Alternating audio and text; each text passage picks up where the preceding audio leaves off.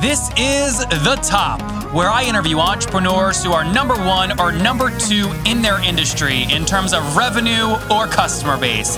You'll learn how much revenue they're making, what their marketing funnel looks like, and how many customers they have. I'm now at $20,000 per talk. Five and six million. He is hell bent on global domination. We just broke our 100,000 unit sold mark. And I'm your host, Nathan Latka. Okay, Top Tribe, this week's winner of the $100 is Zach Ferron. He's a 22 year old Apple employee, and he's listening to the show and loving it. For your chance to win 100 bucks every Monday, simply subscribe to the podcast on iTunes now and then text the word Nathan to 33444 to prove that you did it to enter. Guys, if you want an easy tool to use to book your meetings back to back, to batch your calls, to make sure people actually show up when they schedule, you want to use Acuity Scheduling. It's what I use for all my podcast interviews at nathanlatka.com forward slash schedule. I'll tell you more about how I use it later on in the episode. Nathan Latka here. This is episode 479. Coming up tomorrow morning, you're going to learn from Brandon Fu, who runs Polymail, a Y Combinator backed company that's raised $1 million and just hit 20,000 users. Top Tribe, good morning. Nathan Latka here. Our guest today is CEO Ray Grainger, and he's the founder and CEO of MavenLink, where he's leading the mission to reinvent the way businesses do work. He's dedicated much of his career to helping clients succeed and brings over 25 years of experience in software and high technology consulting to MavenLink. He began his career at Accenture, which I know many of you have heard of, where he spent 17 years honing his experience in professional services management as global managing partner. During that time, he also invested in several technology companies through Accenture Technology Ventures, including enterprise knowledge management vendor Inquira. He later became executive vice president of professional services and strategic alliances at that company, which was acquired by Oracle in 2011. And that is where he met his Maven Link co founders, Roger and Sean. Let's jump into the story. Ray, are you ready to take us to the top? I am. Thank you. All right, very good. So you have been, uh, you kind of been in the corporate world, been in the startup world, gone back and forth. Let me start you off with a softball here. Which one do you like more? Uh, corporate world. corporate world. Okay, interesting. So for 500. 500. Good. So take us kind of through the process. Uh, let's start at your time at Accenture, the moment you met Roger and Sean. How did you know? And I, I assume this is when you were making the investments on behalf of uh, the, the fund there, Accenture Technology Ventures, or no? Exactly. Yeah. In 2000, uh, you know, during the, the height of the dot com boom, Accenture Technology Ventures had had a, successful exit out of Siebel for a billion dollars. We set up a venture fund where we invested in a number of companies, typically startup software companies. One of those companies was Inquira. You think Siri for the web back in the day. They're yep. really exciting AI technology, NLP technology. Uh, we had invested in them and uh, uh, really helped them get started. And then I left the firm in 2005 once Inquira really started getting traction in the market. They had survived the dot com bust and had begun to really find their market. I joined them to help accelerate and scale, and that's where I met my co founders as well. And so, when walk us through the process of kind of how you, Roger, and Sean knew when your time at Inquira was, you know, really over, and you decided to make the leap into Maven Link. Well, you know, when I joined Inquira, I had already had the idea for MavenLink. In fact, I've had it for some time. And Inquira was really kind of a proving ground. One, rounding out my own skills. I'd been consulting to a lot of high tech and software companies for some time, and I had never run one or been a senior executive in one. And it's very different to uh, have to execute on somebody's uh, uh recommendations versus just make the recommendation. So I left the firm to to uh, to, to join Inquira with that in mind, and so it was really a, a, a proving ground for myself about running a software company. Okay. And um, and so I shared that. I great working relationship with Sean and Roger. Shared the concept with them, and it was kind of a you know a no brainer. They just said we're in literally in like you know over coffee. We're in. Let's go quit our job. and the rest is history. Well, there's a lot of history there, but yeah, yeah the rest history. so take us into that. Take us into Maven Link. What what is it for folks listening that don't know, and how do you generate revenues? So Maven Link, we play you know, broadly in the cloud computing space. Specifically, our segment is in software as a service, so SaaS. And beyond that, it's it's a business management solution specifically for the professional services industry. So we build on our heritage and our roots and our DNA of really understanding the services industry and delivering a unified business management system to help companies better run their business. It's delivered as as SaaS, and so we're a subscription based business model. And uh, launch year, did you say did I hear you correctly? You said that was 2008. 2008, and auspiciously.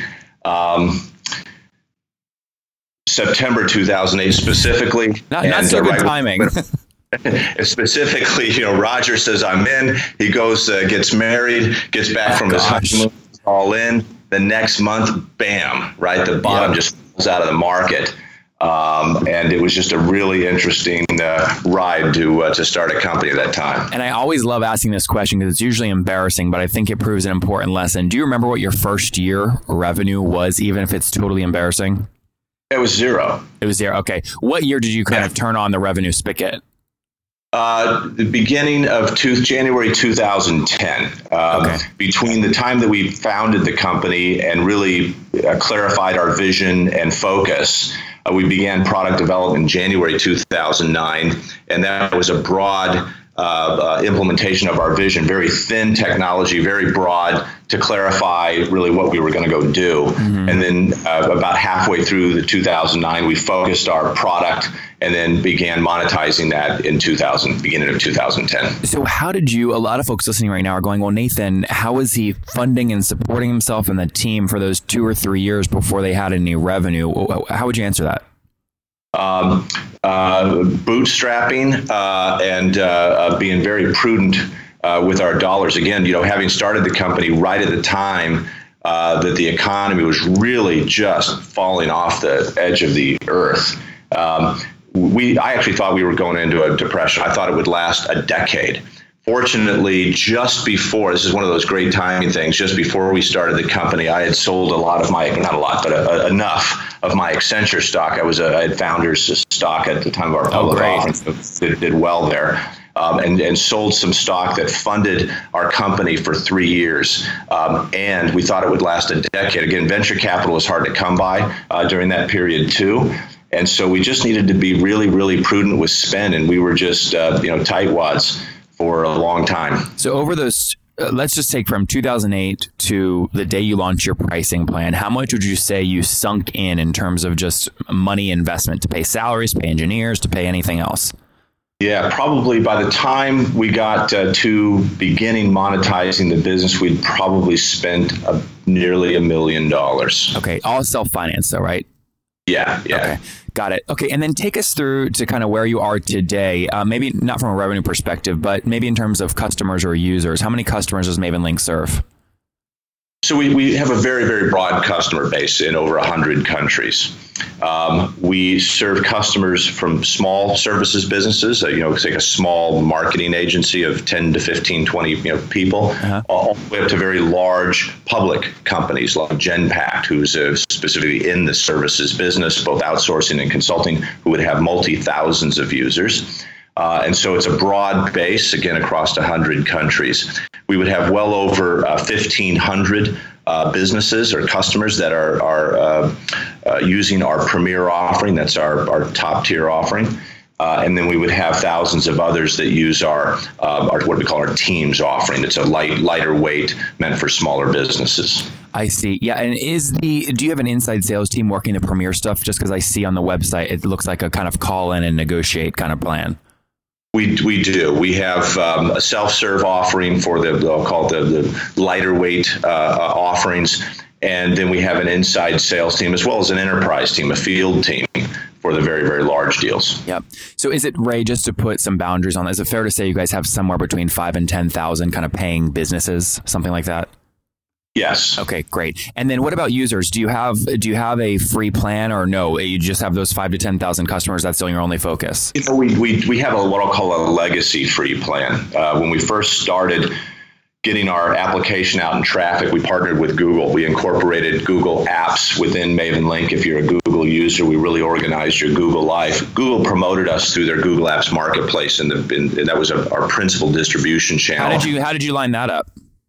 Uh, through uh, friends and connections, we've been in the industry a long time, so we got wind that they were going to be um, uh, promoting uh, a broad distribution of their apps through partners. So we partnered with them and uh, ended up becoming the number one installed app across every category in the world for four years mm-hmm. through the Google Apps Marketplace, which drove tens of thousands of visits to Maven Link at zero uh, acquisition cost. Let's so we lined with a freemium model with Google Apps at the time was a free, principally a freemium model, and that really helped us find our market. I'd love to chat more kind of about customer acquisition costs. So it sounds like you you had a, a, big win there on kind of the organic side. And a lot of things when I have people on that have raised a bunch of capital, and, and Ray, you probably know this because you've seen way more than me.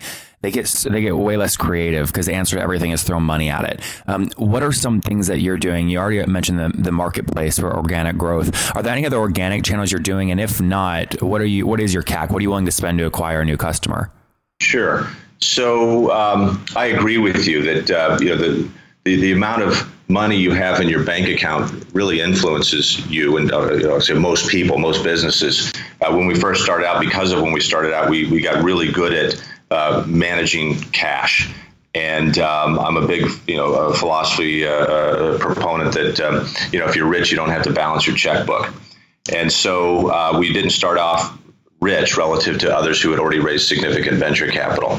And so we, we had to look for creative ways of acquiring customers. I mentioned the Google Apps Marketplace. Uh, that was a big one for us. We do a lot of things related to uh, content marketing. Uh, we do participate in events. Now, those are paid, however, they're big returners, so event marketing. But content uh, is a big component of our organic uh, uh, traffic to MavenLink. Ray, what was the last conference that you sponsored, and how much was it? Just out of curiosity.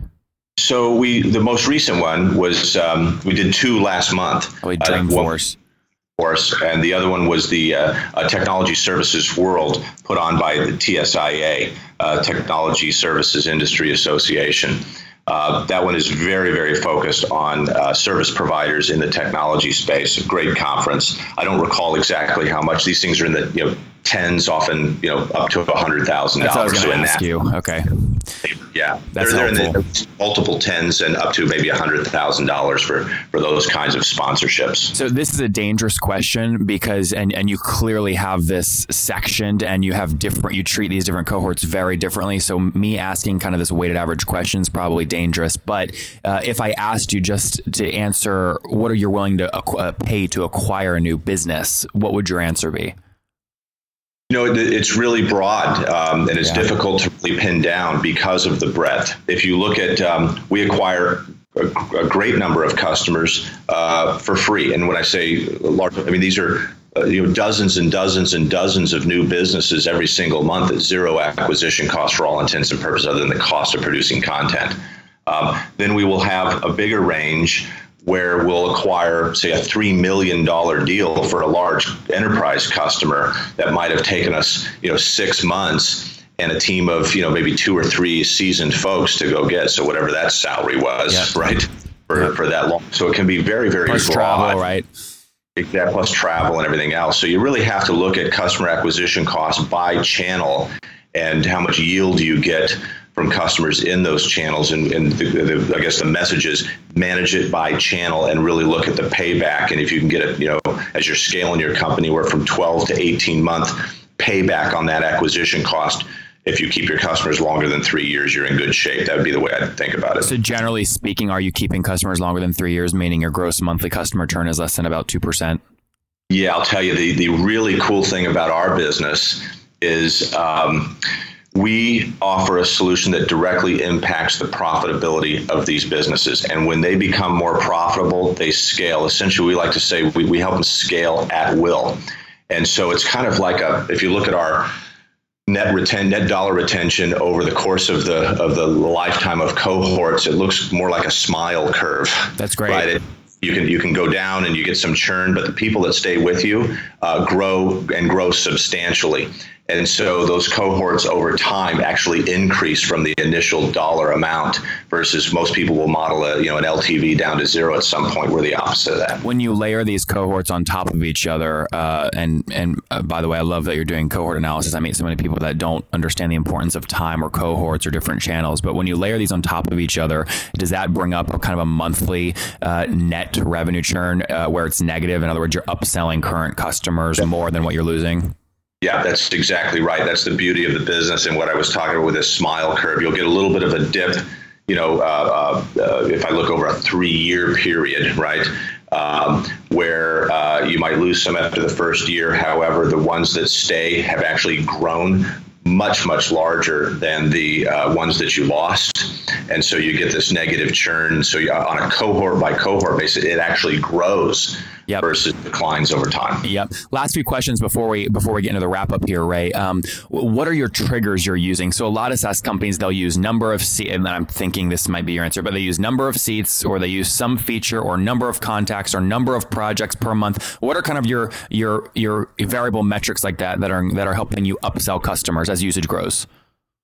Yes. So, um, well, on the upsells, it's really a, on a, a, capability or feature basis. If I look at what how we measure the business and are we growing, it is the total number of net new seats at the target seat price, regardless of the number of accounts. The total seats added in a month at the target seat price. And so, did we add you know, a- annual contract value per target in the month. I see. And is it target seat price? Is it that four dollars per month that I see little asterisks on your pricing page, or no? That's our self-serve. Our our premier offerings can go as high as seventy nine dollars a month per seat. And per seat for the all-in offering. Got it, including all the features all the features, all the business intelligence, everything. Yeah. Makes great sense. Awesome. And quickly, uh, still uh, still bootstrapped?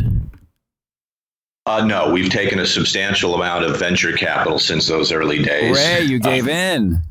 Uh, you know, we, we, we wanted to be the top decile SaaS company. So eventually, uh, starting about 2011, when the VC market came back, uh, we had a chance to go win this market. And since then, we've raised $45 million. Okay, so 45 million. What is that? Maybe through Series A, maybe C, you're done? Yeah. Yeah. Okay, very cool. Um, and team size, how many? So we have approaching 200 people um, uh, in the company, broadly distributed across four offices Irvine, San Francisco, Salt Lake City, and Boston. Uh, we will open up our London office next month. Very cool. Well, Ray, if people want to follow you guys as you continue building this business, where's the best place online for them to do that? Boy, I, I, would say you know follow us on, on on Twitter, right, and you'll get a real good feed on content and things that uh, that we do. Um, we also uh, post content on LinkedIn and other channels you can find available on the web. But probably Twitter is the best place to access content that we generate and really get some thought leadership to provide your business. All right, guys, I talked about this earlier, but I schedule like so many meetings it would blow your mind. I mean, all my podcast interviews, right? Hundreds of entrepreneurs I talk to monthly. I schedule, and you know what? I do it so efficiently. I get them all to agree to my calendar. So all the calls are back to back to back. That means I'm not switching in between tasks all day long. I get them to batch so that I can be very efficient. It's so critical. And I use a tool called Acuity Scheduling to do this at nathanlatka.com forward slash schedule. It eliminates the back and forth between me and people I'm trying to meet with. It makes it very simple. And most importantly, they help me keep my no show rate very low because they send out reminders. Helps you look very professional. So go to nathanlatka.com forward slash schedule to sign up and you get a great deal. You know, you guys know this. I hit people hard, I make great deals. And Gavin, the CEO, has given us a great deal. If you sign up like normal people, okay, on their website, you only get a 14 day free trial. If you use my link, nathanlatka.com forward slash schedule, you get 45 days free. Okay, it's the best, it's free. Go to nathanlatka.com forward slash schedule right now to sign up, and I'll see you there. All right, Top Tribe We'll link to that in the show notes at nathanlatka.com forward slash the top 479. Again, that's forward slash the top 479. Ray, final five questions are rapid fire, one word answers. You ready? Okay. Number one, what's your favorite business book? Um, good to great. Number two, is there a CEO you're following or studying right now? Benioff. Number three, is there a favorite online tool you have, like FreshBooks? Um, uh, for me, it's Evernote. Okay. Number four, uh, yes or no, do you get eight hours of sleep every night? I don't, but uh, I, will call it seven. There you go. And what's your situation, Ray? Married, single, you have kids? I am married for 30 years with wow. two kids, one out of college, one completing college. Wow, congratulations. And how old are you? I am 55. Okay, so last question. I ask all that just to give audience context. So take us back 25 yeah. years. What do you wish your 20 year old self knew? Um, boy, um, that I would uh, actually end up achieving what I had set out to do and have the confidence that I was going to end up where I expected to. I'm doing exactly what I had hoped I would do 25 years ago. How refreshing. Guys, you heard it here from Ray. Set out to achieve big things. Father of two, growing Mavenlink, 45 million raised, serving between 5 and 10,000 customers. Really, really a big market. He's going to be a fun one to watch. Ray, thank you for taking us to the top. My pleasure. If you enjoyed Ray today, go back and listen to Ben Dobbins yesterday. He's looking at potentially killing Netflix because fans are paying him up to $500,000 to keep their favorite shows around. Okay, Top Tribe, I'll see you bright and early tomorrow morning. And don't forget, before you listen to any other episodes, subscribe on iTunes right now for your chance to win 100 bucks every Monday.